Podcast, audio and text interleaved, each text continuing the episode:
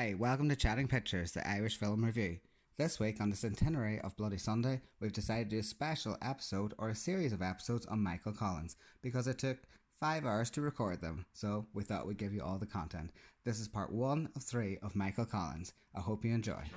Camera rolling, great stuff, great stuff. Sign. I'm in my style, my nice uh, Newton Stewart GA top here. And I, I'm in my appropriate enough Pierce's GAA treasure. And Good. I'm in my clothes. You got your nice Aran sweater there. Sweater, yeah. Look at your Aran sweater meter out. Chatting pictures here. Fucking this is gonna be a good one, I think. Yeah. So it's part of part of a nutritious uh, GAA style. exactly. Yeah. right. This week we got Ruby Blue vodka. It's a small batch potato vodka, handcrafted in Ireland. It actually comes from Lisburn. Um, we're celebrating the potato vodka because poitín is illegal. Um, but what would Michael Collins say? I'm pretty sure he would have had some poitín. But this and chatting pictures is the best that we can do. So I'm going to record this now to see what it's like. The old potato vodka. Smells nice and clean. Smells nice and clean. Should I give myself a wee dram? Have a dram.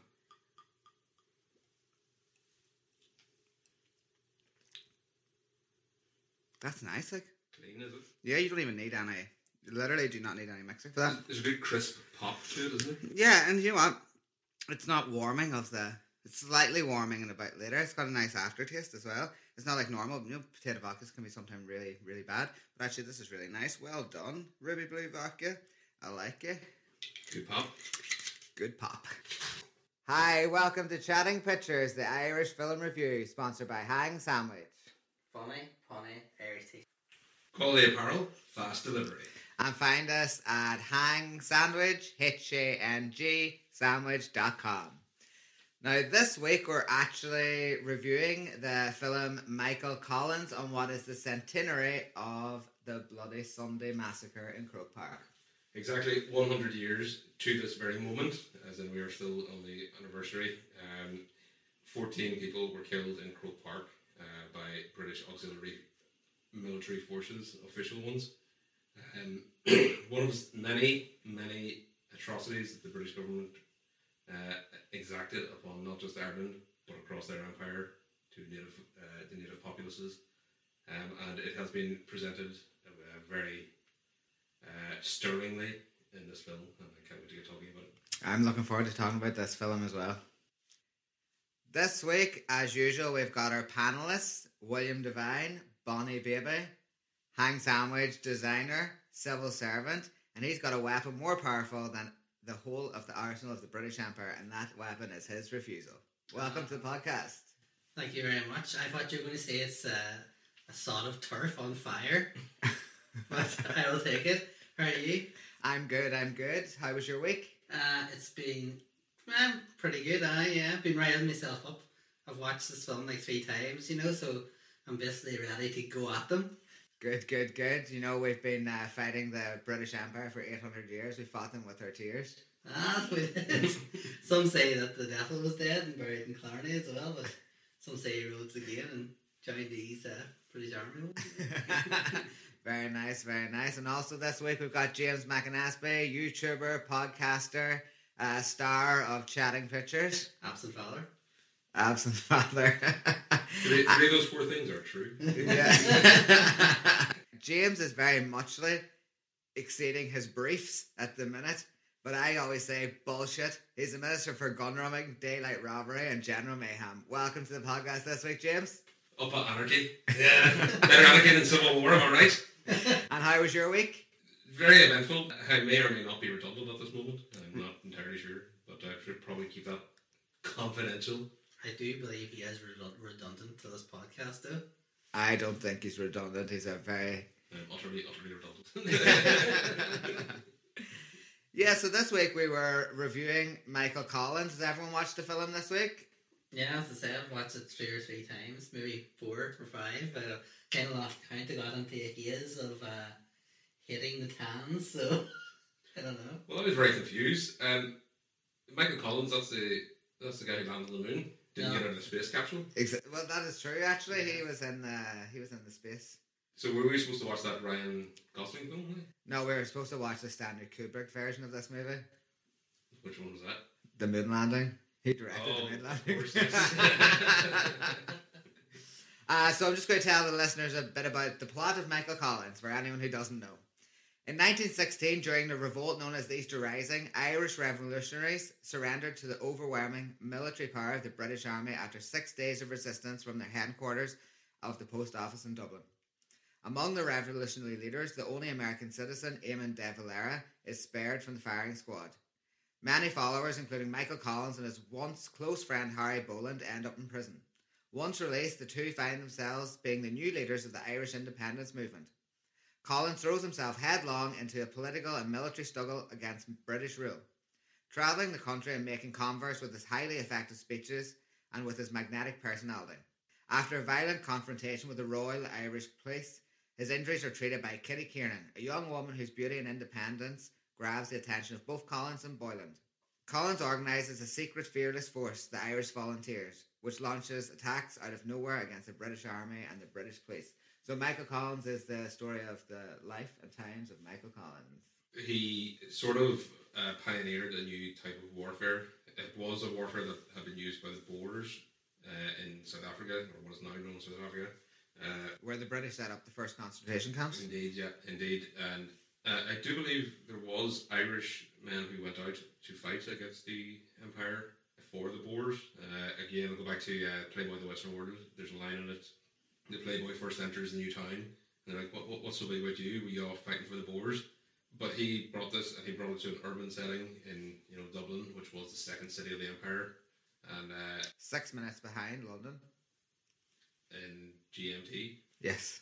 actually, During the during the 1916 rising, there was problems with the um, there was problems on getting information from London to Dublin because they were six minutes behind. Yeah, six six minutes behind Dublin, but yet we've been waiting for 800 years for freedom. exactly, exactly. What do you mean? These ones are only written 700? They're not written anymore, are they? Oh, well, well, well. Don't start me, alright? Well, this is the time to start. Martin, Marty, keep your set and get him started. yeah, yeah. I need to get William riled up here. The agent of the British Empire himself. Yeah, indeed, yes. You're the only one taking, taking coin directly from them. uh, I think they'll find that leaders of the Easter Rising were also civil servants for the British Empire, some of whom stopped the slavery uh, in uh, the Congo by the Belgians. Roger Casement, Mm-hmm. James Conway, was a socialist. Socialist. Uh, he was trying to get uh, worker strikes in Glasgow uh, before he uh, before he came to Dublin. Uh, he does actually have he is actually part of a mural in the uh, just near the Dockers in North Belfast. Uh, Mhm. Hughes will look at near Turby's old house. Mm-hmm. Yeah, yeah. Uh, so it's, uh, it's that's where he was active before he joined up with the uh, rebellion, the Rising. Very nice, very nice. We're full of facts here. yeah. all, all, all facts and funny. There's nothing funny about freedom, my guy, exactly. except jokes, you know. what what freedom? We don't have any freedom. We're still under the Under the, The under the yoke. under the thumb We're of, under the yoke of the British Empire. of QE two. yeah. Thankfully, none of my taxes go to the uh, British crown now.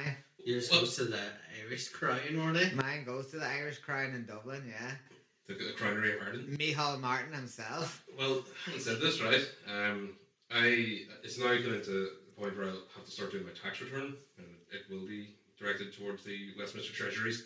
Uh, I do not feel like paying for it right now because they've just announced sixteen point five billion pound on a fucking defence fund to Oh, fucking yeah. protect some empire that no longer exists. Yeah. What the fuck is sixteen point five billion pound going to do to the fucking defence fund? Is this the Trident?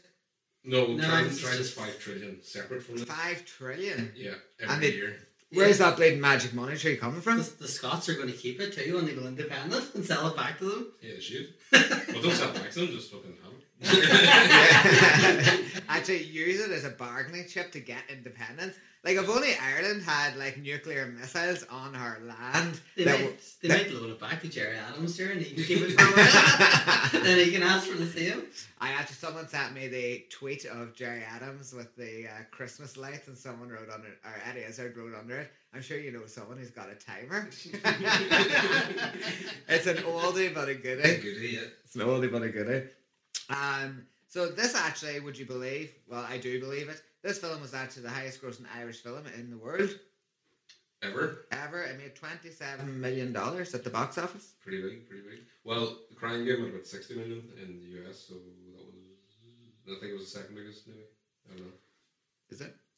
Hold on a second here. Well, I think Michael Collins was like the uh, biggest gross in, in Ireland. In Ireland. time. Yeah, Was that that before or after. Titanic? I'm not sure. I, like that, that's I think this was released in ninety eight, was it not? Ninety six. 96. When was Titanic released? Ninety seven. Ah, 'cause I was wondering. I was like, I wonder if like it's a be good one. like, because you think Titanic is would be would have been bigger, but But see, Titanic had a very real Irish connection as well. yeah. Oh, my cinema was bombed out for weeks. We went to see it in the twelfth week of release, Yeah, same here. Yeah. and we could we, that's because we couldn't get in to see it. Like I, I'd never experienced that before or since. Like a, a film having that much of a uh, an impact on just everyone, like Yeah. and everyone wanted to see it because it was a story that you knew all about, the first, the maiden voyage and all. And but we'll do that in some knowledge nostalgia, perhaps. Yes, yeah, yeah. Uh, Michael Collins was like the Titanic, and the British Empire was the iceberg. I'll say the other way about. No, because Michael Collins didn't end up that too well, either. Well, you know, when an unstoppable force meets another unstoppable force, then you know things happen. Things happen. This film actually became the highest grossing film ever in Ireland upon its release, making four million euro. Uh, in 2000, it was second only to Titanic, so Titanic actually overtook it. It garnered positive reviews, but was mildly criticized for some of its historical ac- inaccuracies. Never, never put facts in the road of a good story. Eh? Exactly. That's uh, that's been the uh, modus operandi of the British media for the last fifty years. yeah, interestingly, you know, the second Bloody Sunday that happened in Ireland, just like the first one, they were blaming the people, the people who shot first.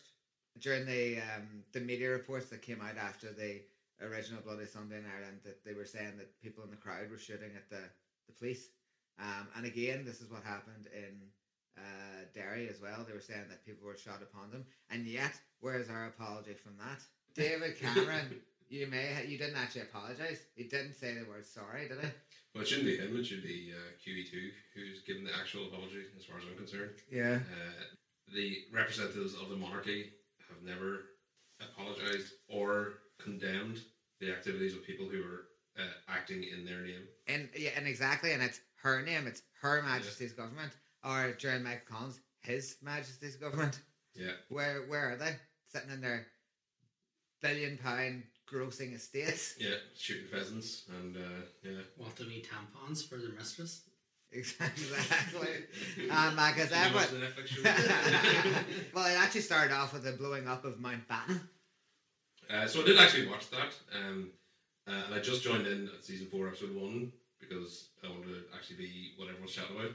Uh, and I watched about twenty minutes of it. I couldn't get any further. Um, I watched up until the explosion, but it, it all just seemed, you know, the royals have such difficult times that they, all the stresses they have to go through, which is uh, a legitimate, a legitimate thing to dramatize. Um, but it just felt all too much like the poor wee Sagoshes you know, they have to keep up their estates. They have to uh, have to you know walk down all their finery. That's a- that's- times a year. Like. This is exactly what Downton Abbey. You know, no drama occurred there apart from oh, someone had sex before marriage. Like this is absolutely ridiculous. You know, where's the shows about the downtrodden Irish people Yeah, well, exactly. living in their one bedroom houses, paying their absentee landlord from Britain rent? Yeah, not getting vote because they don't pay rent rates, even though the rates are folded into their rent. Exactly. And it is what is another thing as well, you know, let created an apartheid state, which I'll get onto later in this movie. I assume when Maka said that he got up to the part, part the point in the crowd where Mountbatten was blown up, it's because that's when he exploded. They had to tidy up the room. much, as, much as the same as Mountbatten, I'm sure would have done with those uh, small boys on that boat. I, did, I didn't watch any further. Um, I, I, I mean, uh, people enjoy The Crown. Uh, fair enough. Um, I'm not it was number one in Ireland on Netflix, and I was like, what is wrong with you people? Well, exactly. And then you had politicians saying, "Look at the look at the hurt the IRA caused," and it's like, well, hang on a second. You're in a free democracy because of the hurt the IRA caused. You know, as represented in Michael Collins. And Mike Collins, but the problem with the people who live in the Free State, they always think that their IRA were the good guys. Yeah, exactly. And And our and our IRA are the bad guys. We're the terrorists. Look at any sort of um, voting thing. What's Leo doing? Continually attacking uh, Michael Collins or continue attacking Sinn Féin because they're terrorists. Where did his party come from? The leader, Eamon De Valera, the pr- uh, president of Ireland, is round. We're going to shoot other Irish people and all this. So you know what? Yeah, they're absolutely disgusting. You know, and it's never been resolved, and it won't be resolved until we get this United Ireland. Until we get a new Ireland, yeah. Yeah, the good IRA and like there's the good UVF now where you can fly the flags. Uh, if if you if we call that the good Good UVF, you know, you have to let them fly their flags, but you have to also acknowledge that 50 years after that, uh, there was apartheid uh, situations where people were utterly, utterly oppressed, and now suddenly they had been given, uh, well, they had been given an example 50 years earlier of how it works, and uh, as Michael Collins said in this film, I hate them because they've left us no way out. It's the only language they will ever understand is when you actually start uh, not even you know killing people. When you start like attacking their economic uh, targets, uh, that's when they start turning their heads. Like so, Dublin was the second city of the empire. This is what its nickname was, Yeah. and it's why around Dublin Four and you know the outskirts of Dublin are all very plush and they're big, big, wide streets and wide vistas Yeah. because that's where you know the the top people in the empire were were stationed outside of London, To make money. and But- Michael Collins just fucking just put so much pressure on that, and that they couldn't maintain a uh, uh, a pax romana, if you want. That's when they had to start turning around and talking to them. Yeah. Yeah. No, it's funny you said that because uh, this week I was literally talking to somebody about Canary Wharf being bombed. Mhm. They didn't know the IRA blew up Canary Wharf. Really? It was literally like it'd be a couple, couple of weeks. Like Canary Wharf was was it how was it four, Like 14, 14 months after there was a ceasefire for fourteen months, and there's meant to be talks between like the British government and and Ireland about. Uh, Jo- John Major took very courageous steps in that direction, but and he should be uh, he should be uh, championed for that, but, he doesn't get. for 14 months there was a ceasefire and the ceasefire was because of talks and for 14 months the British government basically done nothing and they they raid called off the ceasefire blew up Canary Wharf which Yeah. is obviously a big economic thing and about four days later the Yeah. talks started and that was it Th- uh, then they sort of uh, okay, yeah, we see we see your fucking we see your point now. So yeah, so that that's the other thing. The IRA had already made you know activities in the British mainland. So they had the Birmingham bombs, the Guildford bombs, uh, the Hyde Park bombs. They had been active in these areas, but the British government didn't give a fuck. Like the Empire did not recognise them. But as soon as they hit an empty building in Canary Wharf, oh yeah, oh shit, uh, what were you saying there? That's a modus operandi of the British government. Of the Empire, yeah. Exactly. The empire. The empire that's still lording us over. It occupies six conti- counties where the Drumcombe Picture House we're sitting in. The Drum Queen Picture House. yeah. watching the history of Michael Collins. This week, the usual research was going on while I was sunning myself in sunny Dublin. how is Dublin this, this weather It's pretty run down at the minute. dirty old town It is a dirty old town, I have to say. But you know what? That what Dublin without the pubs is very meh. You know. You could do the literary, literary tours. You could do the Bloomsday tour on your own. Well, actually, I went to the I went to the place where he ate his oysters one time. oh I, I wanted I wanted to go there I saw that on TV there's somebody going that place looks like a nice place Yeah, it's alright. is this like an old old pub is it No, actually, it's a new place now. oh, is it Yeah, it's it's really it's really modern and actually the tables weren't that clean, so I'll give it a trip In, in the about. age of COVID, yeah. getting flat zero. We'll- We'll return with to Travelodge in the morning. Actually, this is the second travelogue because I want to. I'm going to get soon an update from our friend in Austria to find out if it's still number two on TripAdvisor for his uh, room. so in this film there was uh, Liam Neeson. That's correct. Liam Neeson is in this film. Yes. Yeah, yeah, he played the titular role that was uh, Michael Collins. Yes, that's correct. Who else is in this film? Uh, Julia Roberts, the woman who doesn't shave her armpits, she was in this movie. she didn't shave her armpits. Yeah, there's a famous photo of her with her arm up with uh, hair underneath it, like a nice French girl. Yeah. It's her body, her choice, Mark. Yeah. and also in this film, there was um, the guy that was in The Butcher Boy, which we'll be reviewing at a later date as well. Stephen Uh, Ray. Is that his name? Stephen Rea, yeah. Yeah. And uh, who else, Marty? do you know? Um, there was the man that was in that that magical series about the, the wee wizardy boy. oh, yes, Alan Rickman. Alan The Rickman, yeah. wee, that wee wizardy boy, Harry Potter. Harry Potter, yeah, that's it. Well, I've actually never seen it or read it. Almost certainly the biggest pop culture thing that's happened in the 21st century, without question, like in the Western Anglophone world, Harry Potter. the wee wizardy boy. The wee wizardy boy. hey, I'm Well- I'm the host of a movie podcast here, like an Irish movie podcast, not an American slash British movie podcast. uh, touche. Um, yeah, it's true. Uh, there was also another person from Harry Potter in this film. Brendan Gleeson's also in it. Brendan Gleeson's in in this movie. See, I still don't know if I know him. We need to watch a film with Brendan Gleeson Well- in so I can actually see who he is. Literally just watched it. Literally one on the screen right now. right, well, I didn't recognize him. Yeah, he doesn't have a big part in this. He's kind of he plays um Cathal Br- or not doesn't. He plays Liam Tobin. Basically, uh, he's you see him a few times. You know at the, the end where he's during the pub in Cork. He's the older He's boy dressed up in the uniform playing the fiddle. Ah, yes, yes. Actually, he did look a little bit familiar. Aye. Also, uh, I was going to say Jacob Rees-Mogg is in this, but what's they call? What's his name? Rhys Meyers. Yeah, Jonathan Jonathan Rhys Rhys-Meyers. Yes, this famous or this film's famous for the fact that the man that played Henry VIII killed Michael Collins. Yeah. This film really does have a portrait that Eamon de Valera had Michael Collins killed. What's your views on this? Uh, the film doesn't say that explicitly. Mm, it kind of does. It suggests that Rhys Meyers uh, took the idea because he didn't get an answer and went on his own. That's what I took from that scene. That he he didn't get an answer when he was when De was hiding behind the the hay bale. Uh, so he just said he just took it upon himself. Oh, this is what he's asking for. Then he didn't give me a refusal or he didn't. Yeah. He hasn't agreed to me. Yeah. Uh, I I as I said I watched it a couple of times and I looked at that scene and the first time I remember like we had the VHS of this in our, our house, Michael Collins, and uh, I've al- I've always assumed he kind of walks off screen. There's not many, there's hardly any scenes in this film where you see anybody walking off screen except for that part. They're kind of doing that, so he walks off screen. Jonathan Rhys Meyers waits for a second, and you kind of get a feeling that he's turned around, and told him, and then they go and give him, tell him what to, where to go, and give the order.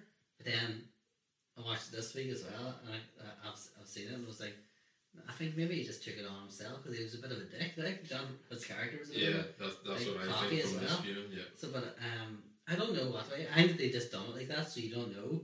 But I think everybody believes that yes, he probably did in real life, I yeah. So even though he said he probably he never did. I was going to say I don't actually know much about Eamon De Valera, uh, so I don't know much about his character, whether he'd be capable of, you know, placing an order like that. The film implied, like earlier in the movie, when uh, uh, Michael Collins goes to him, um, I'm going to respect the the will of the people. I need you to know that you're going to do the same. And he walks off and doesn't answer. You know, Yeah. it seemed to be that his way of giving uh, an order in the affirmative was just a not answer. Yeah, yeah. it was something that he didn't want to have to admit to later on. It wa- is what it seems to be presenting. What do you think? I, uh, Eamon de Valera definitely had Michael Collins killed. He's giving these speeches, you know, about like rivers of Irish blood and blah blah blah. Yeah. So This- Which was like a Patrick Pearse quote. That was Patrick Pearse. Well, it was Yeah, usually because it, Enoch it, was, it was him. It was him that said it about Ireland just could only be brought out of from the blood, the rivers of blood of other people. Well, this is the joys of Michael Collins. Anyway, William. So uh, Joys of fighting against an empire that uh, Still- seems to hold you under its boot. and we are still fighting against that empire with this podcast every week. Yeah. Represent. That's why New Ireland TV is going to be uh, the new TV station that I'm working on diligently. Uh, it's going to be a way for us to, to uh, self-assert ourselves as a 32 county island nation. I'm going to be like having discussions like this, but also just general entertainment and education and all sorts of stuff. Basically, we're going to just have uh, just a third a third choice in Irish media culture because we're not really getting the voices from the north when it comes to an all Ireland discussion No. uh, beyond GAA really, which is always sort of within the sphere of sport. but we're not really getting our voices sort of amplified across an island. Even you know in party politics, I don't want to get too much into it. There is there does seem to be two separate uh, parallel parties within you know the biggest uh, party in Ireland, island, which is Sinn Féin. You know, there's the Northern Party and the Southern Party, Yeah, um, and they do sort of work in tandem. but you have to you have to pander to both. Well, you have to, you have, you have to, you know. you have to, yeah, you have to exist in the real politic of the day. You have to, you know, there's different ways and means down south as there is up north. So I want to basically uh, have a voice, and I want to hear, uh, I- want to give a platform to people just to tell their truth, and that's even from the other side. Uh, so I'll be, I'll be trying to reach out, and because that's what we need to do when we're trying to form a new Ireland. Exactly, and this we is to invite the other side over. Yeah, and this is the problem that I have with um, the whole like peace process and all this is that where is the truth and reconciliation? How can you get over it? They're actually making everything, everything Everything wants everything to be dis- uh, the pulled apart, and they want to have the Protestants against the Catholics, the Republicans against the Unionists. You know, yeah, you know, instead of giving out compensation, hush, hush, hush, why don't they actually have a truth, truth and reconciliation? Totally. that no, like absolutely no court cases, nothing. Just get the truth out. But the British government will not and never air their dirty laundry until they have to, until it's dragged out of them. And like for example, the Ballymurphy massacre um, is a notorious sort of another massacre where, as far as I understand it, British soldiers came into the uh, sort of council estate in Ballymurphy and literally just started open fire. Yeah. Uh, and again, it was double figure, you know, uh, death rate. But no one knows about it. uh, well, there's been a big campaign in Belfast. uh, yes, here, Yeah. here exactly, we know about it, but Channel no one else knows about it. Channel Four did a big documentary about it last year. To be fair, um, Yeah, so they did amplify it that way. But uh, so they did the campaign. They got all the way to Whitehall uh, to get the files released about what actually happened.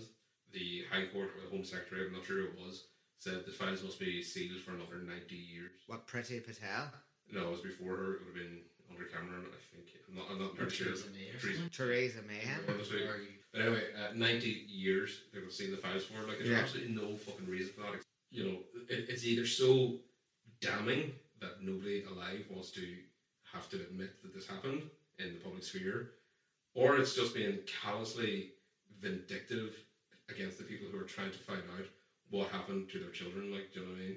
Um, it's like that mentality.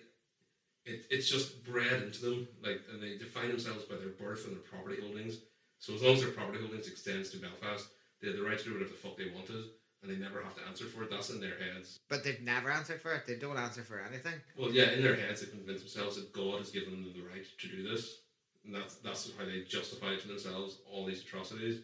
And so I want to, I want to, I want to have a, a sort of platform that will spread out to Ireland and across the world, by the way, because now with the internet and streaming services, I can broadcast these across the world and not have to worry about, uh, you know, Ofcom regulations or that shit. Like, I, I can actually say stuff, or I can have people say their truth, uh, and not have to worry about, uh, oh, is it before the watershed or is it any of these sort of stuff. So get on board, new TV station, New Ireland TV, the the station for a New Ireland.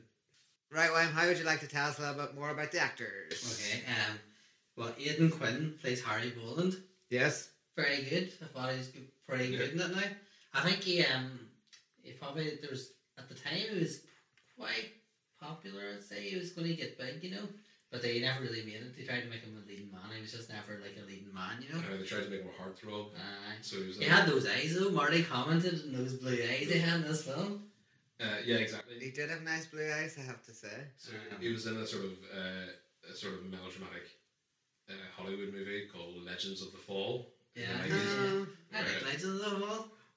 I thought it was just too twee or something. So like there was something really corny about it or something. But it had great actors like Brad Pitt and Aidan Quinn and Anthony Hopkins. And there was a scene where they fought, fought a bear.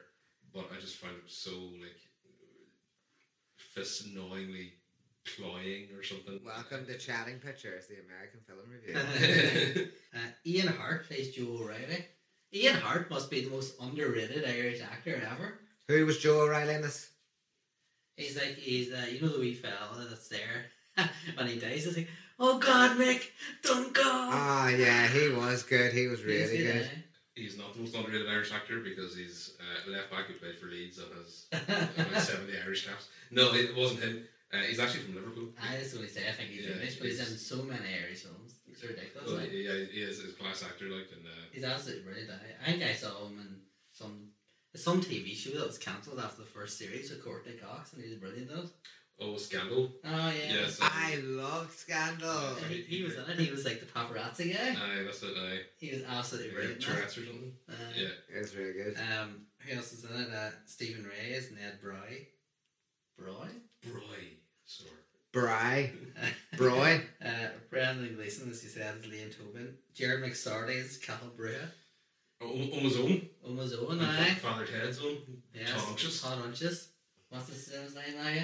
Michael Collins, the man that won the war. ah, yes, yes, yes. Um, but he's so every single scene he has, he's angry because there's a part when he's in the meeting, he's like, How dare you! well, yeah, Yeah. that- that's because. Uh, so his, his performance was actually really good. Now, I, I think the the scene in the uh, debate is actually taken from actual record. "That's Yeah. right, yeah.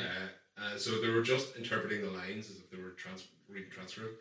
So, I, but I don't imagine, and I don't know this for certain, but I don't imagine it was quite as animated. Uh, yeah. But it did give it a really Shakespearean, um, you know, theatre to it, which is it's a movie like you, that you have the license to do that. And he was just so, it, it was classic, just bringing out, you won the recent war, and getting so you know self righteous like, how dare you insult the, the martyrs in 1916? Like how you know. Yeah. Like every time, as I said, when we were watching wee bits of the film, that any time I think of Michael Collins, I always think the first thing I think of is the man who won the war. or somebody says the words Michael Collins in a conversation. It's the first, Oh, no. it's the first thing that just pops into my head every time I see it. Um, Owen Roe plays Arthur Griffith. I have to say, pretty good, pretty good acting. They look quite like him. Like. Yeah, the, the, the casting overall, just for visuals, Yeah, was it was- brilliant. Like, Liam Neeson did kind of look like real Exactly. Michael Collins, did he? and uh, De Valera, uh, Uh, Al Valera, Rickman played that's Death exactly yeah. like De Valera, like. Charles Dance plays Soames in it. Yeah, one of the Lannisters. The Lannister always pays his debts. Uh, he does that. He's That's why he was a half crown with the. He's a gentleman. Okay. Uh, Would you take that half crown off him? half crown's a big fucking tip, like. It's a half crown, not like about fucking forty pound or something. In today's yeah. We were fighting the crown, not Yeah, playing true. Should have taken it, Rosie. uh, Stuart Graham plays Tom Cullen, which is very good. Uh, he's the fella, you know, he gets taken in at the very start. He's just his name's just picked out of the book. yeah, yeah. Um, Means you get it out now. or face the consequences. but that was a, that was a really good. Well, we'll get to the plot, but that was a really good twist. That little exchange there. But go ahead. Uh, and uh, Sean McGinley plays uh, Smith from the castle. He's the fella at the very start. He's uh, picks out the Yeah, the the, ringleader the ringleaders of the Of this- rising, of this little farce. and uh, he said these Fenians are uh, tell, going to threaten us. He says that later on. Very good actor. I've seen him before in different films as well. Yeah. Different parts. Some films he's a very very nice man. Other films he's a scumbag. Liam Neeson's obviously like the main actor in this, so I had to do some research on him. You will be happy to know I have his address. Yes, have Whoa. That is correct, I do. Can you put the address up on the show notes as a Google pin? I get miss. Can you actually, you can actually get the, the coordinates and the. Yeah, yeah. so Liam Neeson is 68 years old this year. He's 68 years old. Yes, he was born in the 7th of June 1952. His name's Liam John Neeson. His address is 111 West 67th Street, New York, 10023, USA, Millbrook. Okay, that, that was actually a lot more accurate than I was expecting. well, what can I say? Hey, he's called for it, so uh, I called for it, but now I want Julia Roberts' address. well, I, I bet you, I bet you he just hacked into the MI. Well, I say hacked in. He probably just uh, logged in with his uh, supervisor's admin password to the MI6. Uh, With his British credentials. Exactly, he got the castle files to get Liam Neeson's address. Yeah. I, I smuggled Liam Neeson into the castle thing. I'll start by saying he got into acting uh, when he was young. The first thing that got him into acting was that he used to sneak into see Ian Paisley in the Free Presbyterian Church doing his sermons and Bible bashing. and he, he thought to himself that it was like acting, and it was like a really stern way of doing acting. He said he had a magnificent presence, and it was incredible to watch him just Bible thumping away. It was acting, but it was also great acting and stirring too. Yeah, that's true. Like Paisley is very again like a Shakespearean character, or he was. Yeah, throwing stones at people at the band Tullett Marsh before the second Bloody Sunday in Ireland. Yeah, because Liam Neeson was actually from uh, Ballymena. Yeah, he's Yeah. from Ballymena. He's uh, got the key to Ballymena. Yeah, I'll tell you that. Um, So he'll never be short of a bit of heroin. Yeah. so in the year 2000, Neeson was offered freedom of the town of Ballymena by the Ballymena Borough Council, um, but because of objections made by the members of the Democratic Unionist Party, who's obviously the DUP, Why? Ian Paisley was head of it one time. At, Good at a time, he said he felt like a, set, a second class citizen growing up in a, in a, as a Catholic in the town, and he declined the award, citing tensions. Uh, following the controversy, Neeson wrote a letter to the council stating, I will always remain very proud of my upbringing in an association with the town and the country of my birth, which I will continue to promote at every opportunity. Indeed, I regard the enduring support over the years from all sections of the community in Ballymena as being more than sufficient recognition for any success which I may have achieved as an actor. Very good. Um, he gave they ended up giving him the freedom in 2013. So he's actually on the list. He's something that he's about number 78 on the list of Irish philanthropists. He actually turned it down. He did turn out down at OBE. Right. And then I think later on he took it because he wanted. I think it's because he kind of got into do, reconcil- or reconciliation things and all. So he, they wanted him to Okay. take it, you know. Uh, he had to the face of Aye. reconciliation. So they wanted him to take it. So Um, his wife died in a skiing accident. yeah, so he met his wife. They actually starred in a TV show together, and then later we're both in the film Nell together. That was a really Her boring. name is Miranda Richardson. She's actually the daughter of uh, was it Vanessa Redgrave? Uh, in, uh, plays the actress in Downton Abbey, the grandmother, and she's in like. Uh, she is her, yeah. So, so, so he, he married he married into the circles then. he married into the circus, yeah. He actually, um, right, when I was doing some research on it, after she died, um, he doesn't actually drink anymore. He actually had, he said he, nobody really knew, but he actually ended up going on to drink a bit. He said that every night before he went to bed, he had three or four bottles of wine. And That's nobody alright. really knew. That's alright. If you're starting at seven and finishing at eleven, that's alright. Yeah, exactly.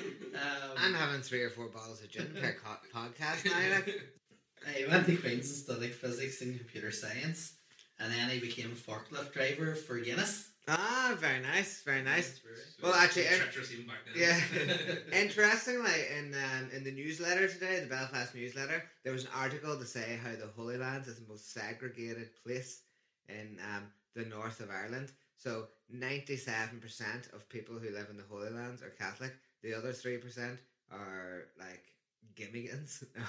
no, the other three percent is Or New Irish. are are new Irish or Protestants, but Yeah. um, that they were saying how terrible this is, how the Queens, how Queens have really got a sectarian university. It is a cold house for Protestants more days Apparently so. That's probably because the more well-off Protestant students live in Stranmillis. Exactly. They live in the they live in the good part of the city. They live in the Lisburn Road and Stranmillis. They don't have to live in the poor slums that we had to live in. And actually, thank God we're getting the university like we weren't allowed to before because of the British government and the apartheid state that was uh, that was set up under the guise of the Northern Ireland Parliament after Michael Collins signed us away. But I'll get into that later in the podcast. That's, that's for part three. or five part series. But I was going to say, Queens he was discovered. This is a good wee fact here now. This is this is funny. Queens he discovered a talent for football and was spotted by Sean Thomas of Bohemians FC. There was a club trial in Dublin, and Neeson played one game as a substitute against Shamrock Rovers, but was was never offered a contract. He came on for five minutes at the end, and they said, "No, we don't want you." Put him centre back, I assume. Um, he uh, joined the Lyric Players Theatre in Belfast. Uh, have you been in? The, have you been there, Micah? I have not been employed by the Lyric Theatre. no. Why have you not been? An- an- another another glaring uh, empty check on the bucket list. the Lyric Theatre. but now you're on the Chatting Pictures podcast, so you know Exactly. you've had the last laugh. Exactly. I laugh longest. So the Lyric Theatre is now is the major theatre in Belfast along with the Mac. But back when Liam Neeson would have been doing it, it would have just it would have been just a, a sort of church hall with a, a stage at the top of it that they could that they could uh, you know spruce up to have public performances in. Um, so that that like in similar way, the GAA was like a sort of ground up um, uh, organization that uh, just took uh, just took an idea and ran with it. You could say the same about the Abbey Theatre in Dublin and the Lyric Theatre uh, latterly in Belfast. Uh, that it's now it's, it's an amazing building now. Like it's uh, It is, yeah. It's good. uh, I've seen it a couple of places. I've seen uh, Streetcar Named Desire and uh, a few other ones in, in both the two stages they have now. So they're so big. They've got a four, an 800 seater stadium, uh, stadium and like a 200 seater. And this is why socialism works. This is why capitalism doesn't work. When you invest into the infrastructure, then everyone benefits from it. We're not living in slums like the British want us to. You know, thank God we got a toilet in our house now. And actually, there's It an, took and yeah, exactly. And there's another person who actually helped is uh, Jeremy Corbyn, who doesn't get enough uh, credit for it. But in the English media, all he's painted as is an IRA sympathizer and a terrorist himself. And the anti Semite. Yes, exactly. He is not an anti-Semite. They portray him as this? Portray him as one. That's Yeah. what I mean. But yes, because I, I realised after I said earlier uh, about John Major, he was the, the courage it took for him, Jeremy Corbyn, as an MP of the UK Parliament, to go into West Belfast, which was a war zone at the time, with an English accent, with a you know a high profile. The courage that took to go in there uh, with the intention of brokering some sort of peace, to actually for him to actually do that should be fucking lauded. Like, do you know what I mean? It should be he, should be deified almost for that, uh, for taking those steps. But as you say, it's used against him as something to batter him with. It's- Yeah. You'll notice all the papers that do that are all papers like the Express, uh, The which has Daily Mail. the Daily Mail, the, uh, and the Times, and the Daily Telegraph. Every single one of those papers has the insignia of the empire on it, or a representation of the empire. Like Yes. the Express has a crusader, an actual crusader Yes. on their little logo. The Times is the lion and the unicorn, which is England, and Scotland, and the crown in between, the crown of the empire. Telegraph the same, the Daily Mail the same. Daily Mail's got the crown, yeah. They're just you know voice boxes for imperialism, like Some would say they're agents of the British state. yeah. If only Michael Collins is around now, he would uh, definitely do something about that. It's just it's just their mentality at the end of the day. They don't. I don't. I think it's just in general the people's grown up. Not you know the way people say about different privileges and all. I think they just don't realize because they've grown up in this culture where like they think you're the pinnacle of civilization. Uh, the, the English do, the, Yeah. the, the sort of Whitehall type. Yeah, but have you seen how shit their palaces compared to like the French palaces and the German palaces? It's a shithole. They're a shithole. They're in.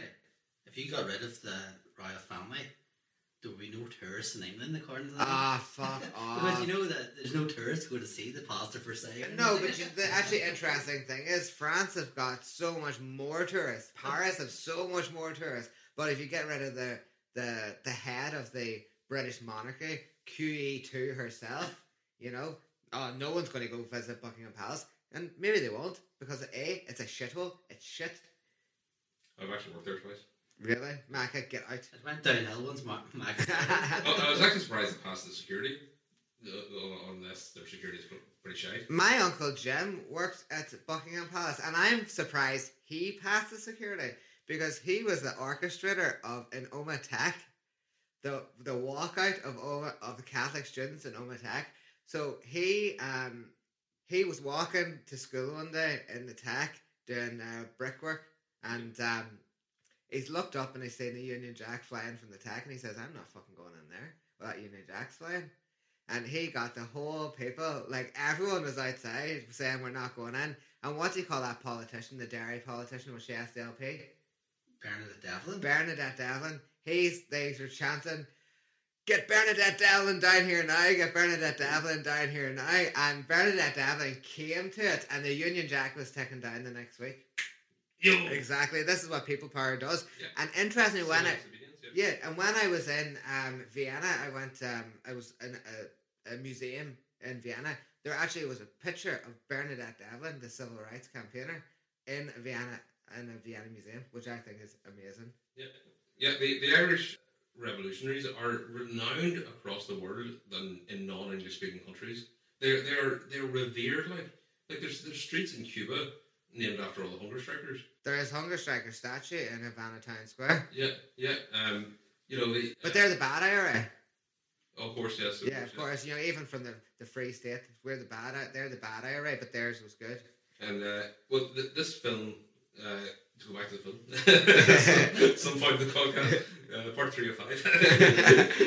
uh, this film won the top award at the Venice Film Festival. Yes. Uh, and uh, you know, And uh, Liam Neeson won the best actor. Best actor, the yeah.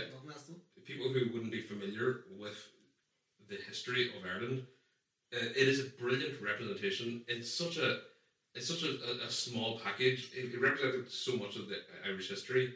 In two hours, 15 minutes. Yeah, and, and foreign audiences absolutely loved it, and it's it.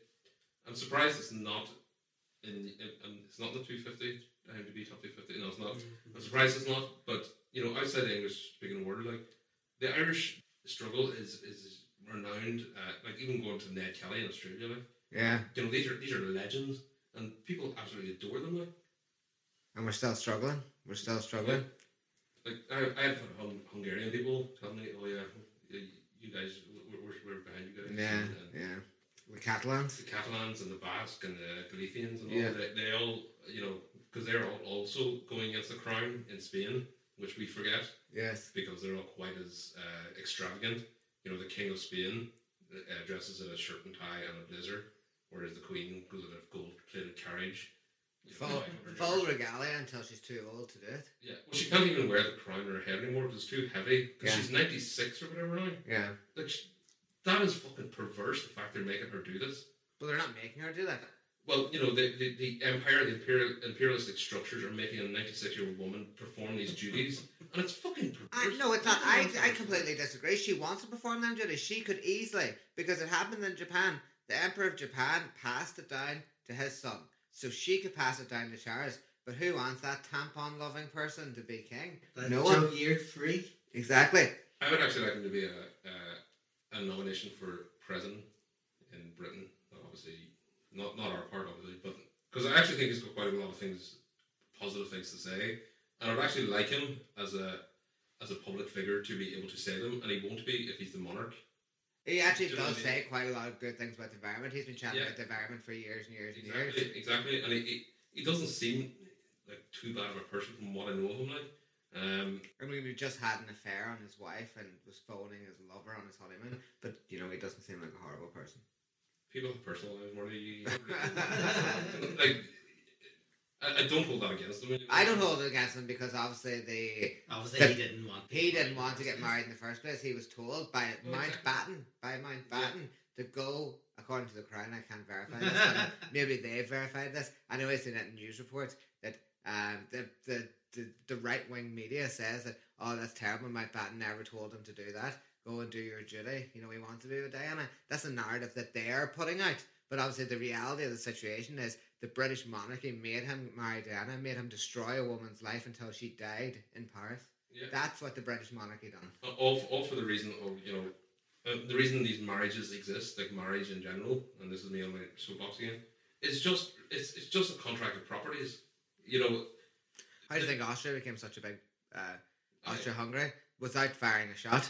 Aye, exactly. They're just, they're just it's a it's a tool of empire, like the, the idea of marriage, and um, obviously, you know, dedicating yourself to one other person for the whole of your life is obviously a very important thing between two people, an interpersonal thing.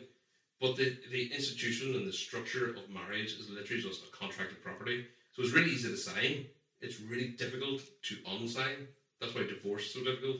You know, because it goes to the very essence of their empire and of is, is basically how much landmass can we be in control of? Well, if I marry the farm, the farm daughter, we will have two farms, and suddenly our farms will grow. Uh, or it'll be I'll marry the, the king, the king's daughter of the country next door, so I will build a new empire. I actually thought that uh, Michael was going to say, "I'll marry the king of Siam." I was like, hmm, doesn't That- exist anymore. Right? I He went to Lyric Theatre in Belfast. Then he was he moved to Dublin in 1978 and joined the Abbey Theatre, as all actors seem to do. Uh, in 1980, filmmaker John Boorman saw him on stage as Lenny Small in Of Mice and Men, Oh, yeah. which is a class class Is there a movie of, of Mice and Men? Yeah, yeah, with John Malkovich plays the same character, doesn't? It's an American movie though. Like, It's an American story. It's very good. It is. It's a Very, classic. very Well, maybe we could add it to the list. Uh, it's not Irish The one. expanded list, yeah. Oh, well, it's Well, not well, Irish, it's kind of new feature for it. Uh, Um, so he he was he offered him the role of Sir Gawain in uh, Excalibur, the film Excalibur, which uh, he, Helen Mirren was also in, as it turned out. He liked liked her so much he ended up staying in uh, England with her. Here I would have too. Would you? I don't know. I don't know. Did he not? Was he not kissing her at some point? Yes, that's what I mean. Like they So lived that together. really yeah. good. Helen Mirren, the Queen herself. The Queen herself, yeah. Also, the mother of all hunger strikers. And some Yes. other son. Yes, yes, that's right. Between 1982 and 87, he starred in five films. Most notably, probably um, The Bounty with Mel Gibson and Anthony Hopkins. In it. Get to the big hitter in, in. And well, I have to tell you how you got there first here. I have to tell you how you got there. In my opinion, Liam Neeson's best film was directed by Sam Raimi, and it is Darkman. I love the film Darkman. So Sam Raimi wanted to make Batman, and they wouldn't give it to him. So he decided, and he made up his own comic character about a man, a scientist, who is uh, working to help burn victims graft skin, so that mobsters blow up his building and burn it down. He's a burnt man, right? He's so filled with rage, he goes on revenge, and he's, he can wear any mask he wants. But anyway, it's brilliant. So I'll give you the big achievements then, uh, rundown of them. Uh, we've already said that he won the Best Actor Award at 96 Venice Film Festival for Michael Collins, but he was also nominated for an Oscar. I know. Oscar? And Oscar Schindler, Yes, that's who makes lifts. Schindler does make lifts, that is true. Yeah. And actually, what interesting in the British War Museum, the lift is Schindler. So it's Schindler's Lift.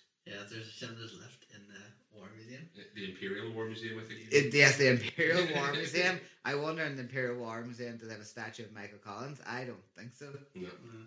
Well, uh, Lots of Kevin Spacey's going around being mischievous. I was going to say, where is St. Kevin? Yeah, and they heard they heard that in the last episode. So Kevin will be making an appearance later on after Amaka does his uh, director. So um, continue with uh, the actors. Okay, well, he was nominated, as I said, for Oscar Schindler, Marty, you're right, that was 93. Do you know who he was beaten by? It was uh, Tom, Tom Hanks, Hanks in in Philadelphia. Philadelphia. Uh, And because it's funny because uh, Liam Neeson once said in a skit that he had full blown AIDS as well. that was a long time after. That was a brilliant sketch, actually. That wasn't even one of the things we Yeah. have to mention, but we do have to mention that. We will mention that was a skit when uh, Life Too Short with Warwick Davis, written by Ricky Gervais.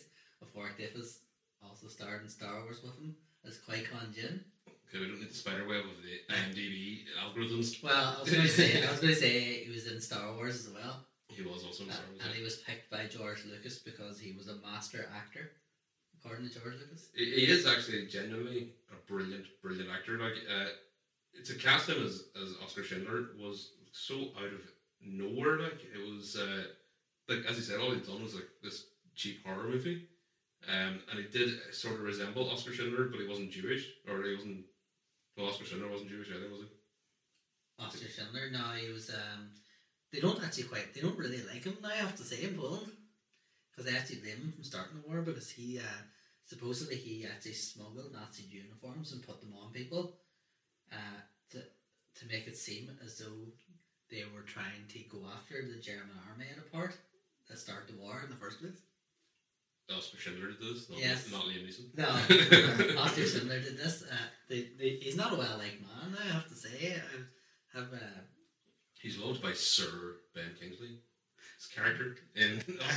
Sir Ben Kingsley made an appearance in the last podcast, which you had beef with there. Yeah, well, I was disappointed by him in Oscar in uh, Schindler's List because he wasn't blacked up at the time, which he likes to do. No, he prefers to brown up. Uh, Does he like to tan up the black and tan? Well, yeah, exactly, exactly. Um, but uh, there's something you've been massively missing. Apart from him beating up wolves in that class film, The Grey. I wanted to see that movie and I haven't seen it. Is it an Irish movie? No, it's not Yeah, Irish. it's not. But he plays. He, he just plays his own voice, like he's just the Irish boy. So basically, it's this like uh, like oil refinery out in Alaska somewhere, and he's just sort of the perimeter guard, and uh, they get attacked by a bunch of wolves, and he beats up wolves. I love those. Those are cool. Uh, Liam Neeson, uh, so he was nominated for three Golden Globes for Oscar Schindler, Michael Collins, and Kinsey. Yes, Kinsey actually is It's a very uh, another another movie. Uh, again, completely against type. You know, Kinsey.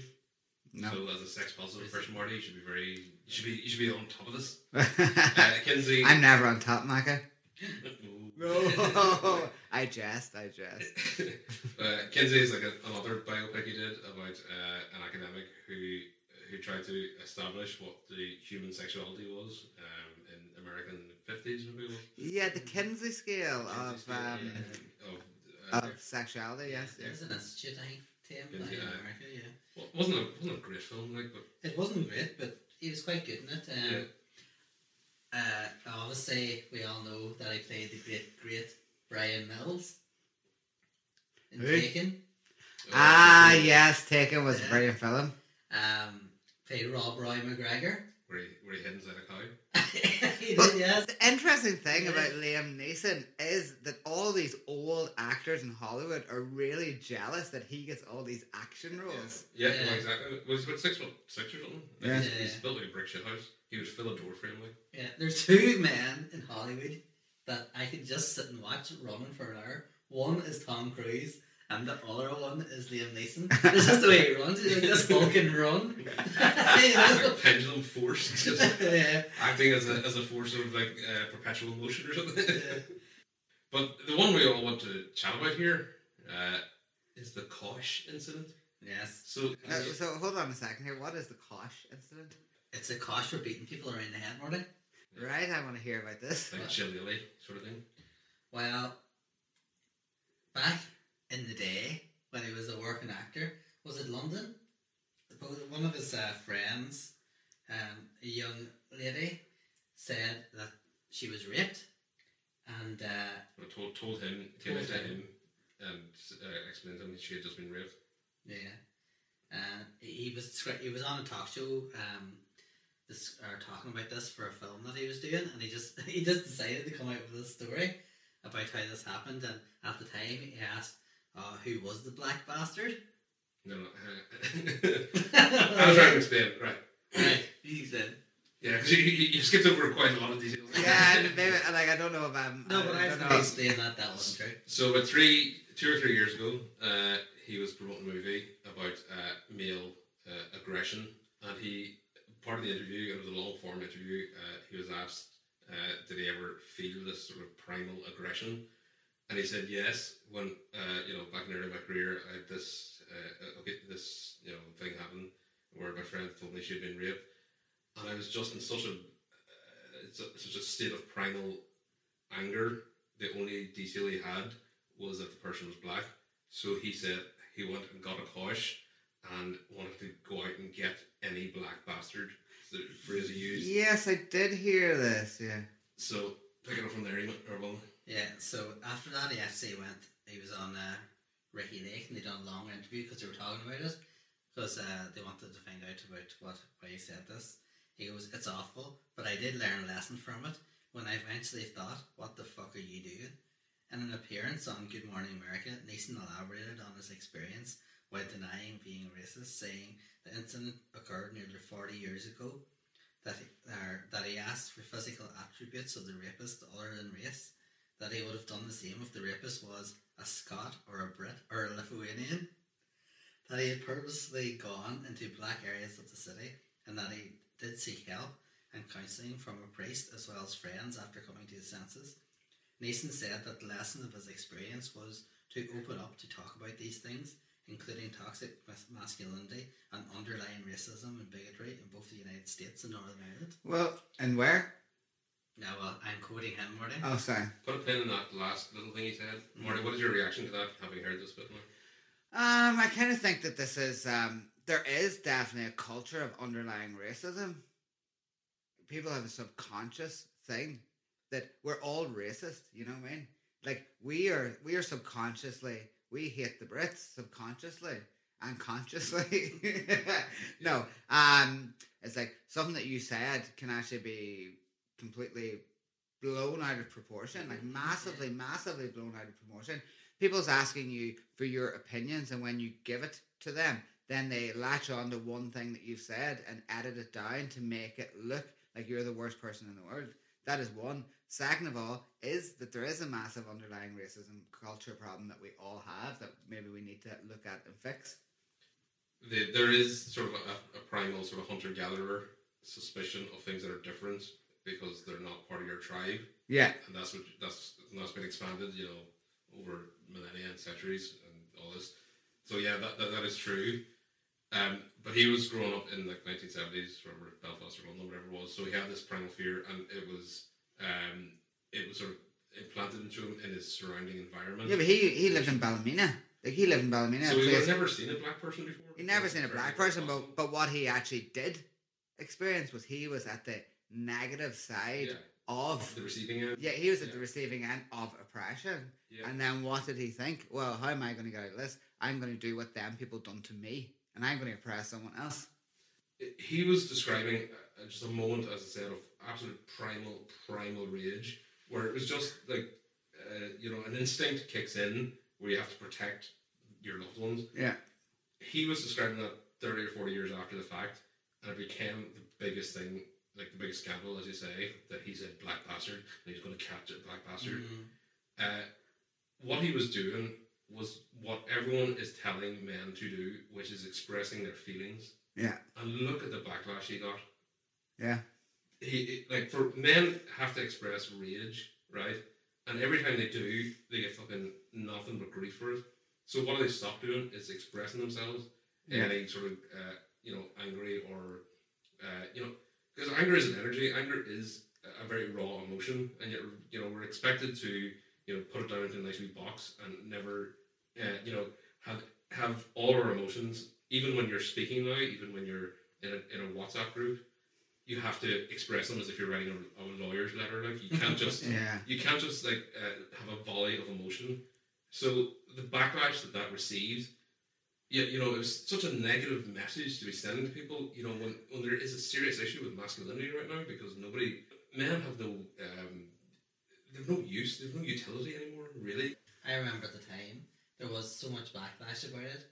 People came out to defend him. I think one of the big defenders that came John out here was John Barnes. Yeah, he came out and he was like, "Oh well, this is what he was like wrote out." I, Yeah. I, I respect the fact that he comes out and says this, and that he's like it shows himself. He's learnt about it, and he came out and said it so that people would know. He didn't think it was like he knew it was bad himself over all those years, but he's able to talk about it now and not hide away from it.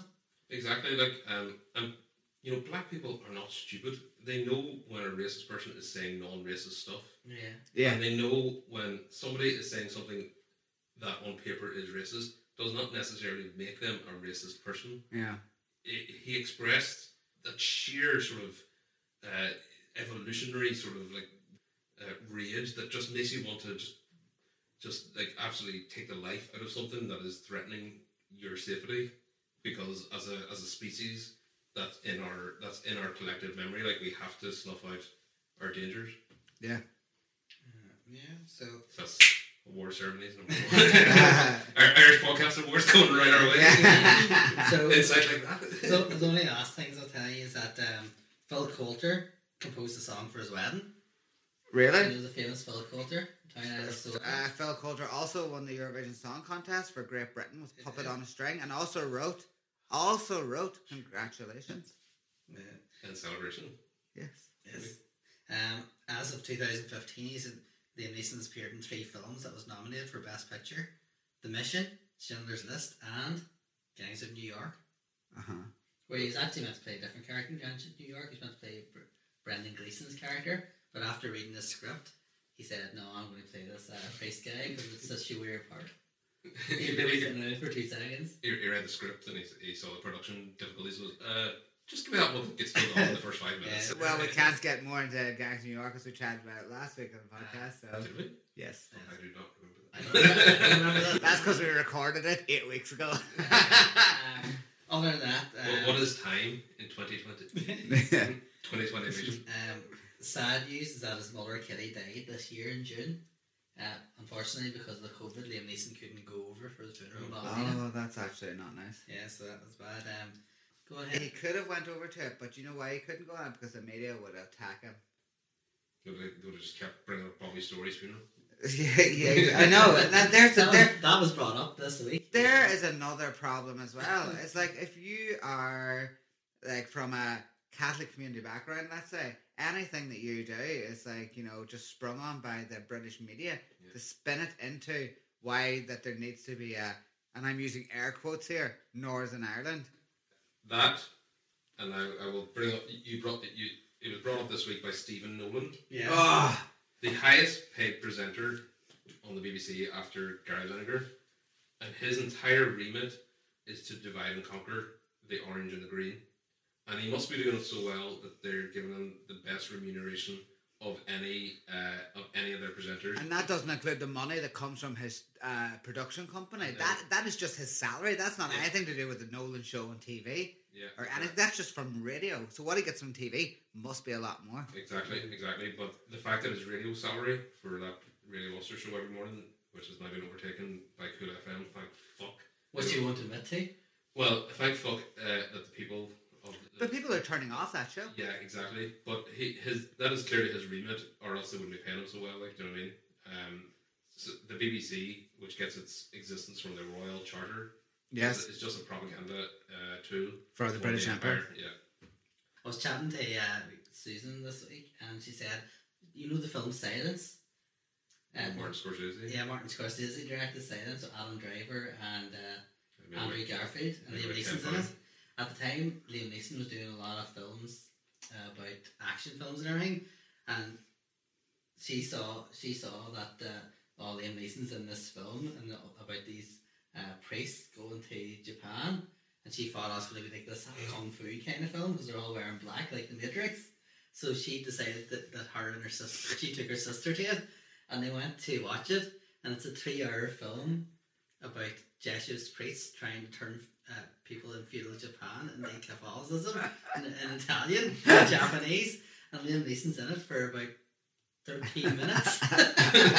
and she sat there for three hours watching it. God. That sounds like when me and William went to I see saw it. Changing Lanes. Oh my god, I Actually, hated it it. was. No, Ah, we went to the cinema, and it was the first time I ever thought about getting up and walking out of a movie. Uh, I hated Changing Lanes Ah. in cinema. I watched it on TV since and I thought it was far better. Ah. but in the It's, cinema, it's, it's it's a just good a, concept of a movie. yeah, in the cinema. I don't know what it was in the cinema. I was just like, It was it was horrible. I hated it. I I hated hated it. it. We And what have- actually I also hate about Omagh Cinema now is that you can't even go in and buy a thing of poppets anymore. You can't go in and buy a small thing of crisps. It's all like to get as fat like Americans. And like any Americans listening to the show, you might think that we don't like you. It's not that you don't like. USians, America Uh, is two yes. continents. Yeah. Big shout out to Argentina this week for someone from Argentina listening to our podcast. So thanks very much Ar- Argentina is definitely one of our favorite countries in the Americas. because they went to war with the British, I just like us. I Yeah. also like their hand of God. No, well, indeed. yeah. Right. Under, under beating of the New Zealand, the rugby. Yeah. Um, William Julie Roberts was also in this movie. Julia Roberts was in this film. Probably the biggest build star in the movie. She is the biggest. Uh, I, yeah, I would say yeah, yeah, she definitely is. Um, she, her part, it's a it's a main part. There's, there's probably four main characters in the film: Michael Collins, Kitty, Harry, and Eamon De Valera. I would say um, she has a big part in it. Uh, she was good at. it. She was very good at it, but um, I think she was spectacular, to be quite honest. I, I, I I'm going to I'm going to bat in her corner. I, th- I think she was. She she did exactly what the movie needed she did do what the movie needed. and But didn't get in the way. Yeah, she didn't get in the way in the story at all. She No. played that supporting role perfectly. Yeah. And not only that, is that her accent was really good. I had no problems with it. I don't understand where this where this backlash is coming from. Because the backlash comes from is that if you're an actor, you can't act a different part. You know what I mean? Yeah. Like this is where this like she's not allowed to be an Irish person because you know the the Irish have um once they got their free state and once then they got their air quotes republic um they think that they are like this like indigenous population of which that we aren't up in the north Uh, we're, we're the foreign species. yes Yeah. exactly you know we're not we don't come from the same the same cloth as they do um, Just, to remind everyone, Marty actually lives and works in Dublin, so he's seeing this from a, a primary reason. Yes, and I'm and I'm in Nordy, and every the amount of people in work that turns around to me and says, "What part of Donegal are you from?" And I'd like to, I always point out to them that Donegal is the most northern part of the island. So don't turn around to me and say, what part of Donegal are you're from. I was like, you're living in West Britain right here, right now. So, uh, anyway. Say your prayers. Yeah. Thanks for listening to part one of three of Michael Collins. Come back next week for part two.